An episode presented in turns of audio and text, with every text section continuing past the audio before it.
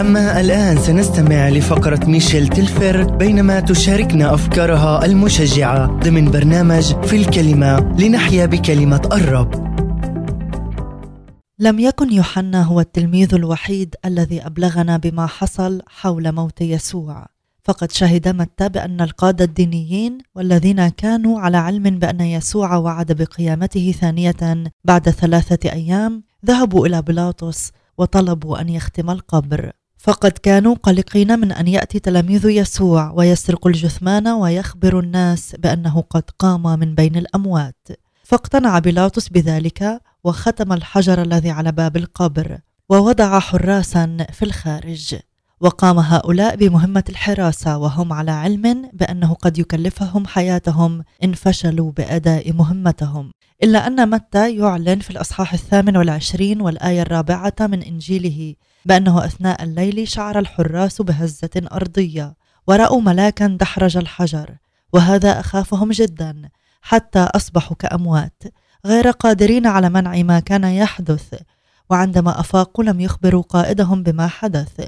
لأنه كان سيقتلهم لفشلهم في أداء المهمة وإنما ذهبوا إلى القادة الدينيين طلبا منهم بأن يختلقوا قصة مختلفة ليروها. وهكذا قاموا بابتكار قصة لحماية هؤلاء الجنود قائلين بأن تلاميذ يسوع أتوا وسرقوا الجثمان. لا نعرف ماذا حصل لهؤلاء الجنود والمدة التي صمدوا بها وبقيوا أحياء بعد مواجهتهم مع القادة الدينيين. وعلى الرغم من أن قصة سرقة الجثة تداولت إلا أن السؤال يبقى هل من المعقول أن نقول بأن التلاميذ سرقوا الجثمان وكذبوا بشأن قيامة المسيح؟ فإن أول مشكلة مع هذه النظرية هي أن أحد التلاميذ وهو سمعان الغيور والذي كان ينتمي إلى مجموعة متشددة والتي كانت تقاوم الرومان وباقي التلاميذ كانوا صيادين بسطاء مقارنة مع الجنود الرومان المحترفين في عملهم والذين أبدوا اهتماما شديدا في أداء مهمتهم في حراسة القبر فلم يكن من الممكن للتلاميذ أن يحملوا الجثة ويأخذوها.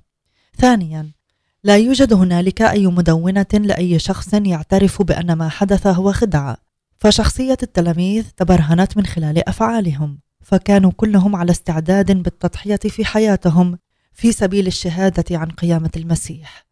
فإذا كانت القيامة أمرا كاذبا فلم يكن الأمر مستحقا بأن يعرض التلاميذ حياتهم للخطر والموت من أجل خدعة أو كذبه يشير البعض بأنه اليوم هناك بعض الأشخاص على استعداد بأن يموتوا في سبيل أيديولوجية معينة لكن علينا أن نفهم بأن اليوم الناس على استعداد بأن تموت في سبيل شيء اخبروا عنه بأنه حقيقة.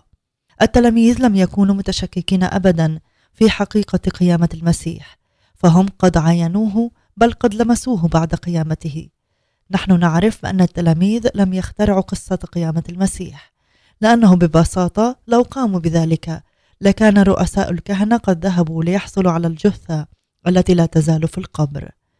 بعض الناس يقولون إن هؤلاء الأشخاص الذين رأوا يسوع بعد قيامته كانوا بالحقيقة يهذون إلا أن بولس يذكر في الرسالة الأولى إلى أهل كورنثوس والأصحاح الخامس عشر والآية السادسة بأن المسيح بعدما قام ظهر لأكثر من 500 أخ وأخت في ذات الوقت وأكثرهم باق حتى الآن وشهادتهم مثبتة.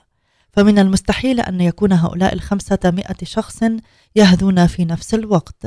هؤلاء رأوا أمرا خارقا رأوا الرب المقام وكانوا على استعداد بأن يموتوا من أجل هذه الحقيقة. لأجل هذا بشارة القيامة استمرت في الانتشار. حتى يومنا هذا. نشجعكم على الاستماع إلينا في المرة القادمة والتي فيها تتحدث إلينا ميشيل تلفر لتشجعنا من خلال الروح القدس لنعيش بحسب الكلمة وفي الكلمة.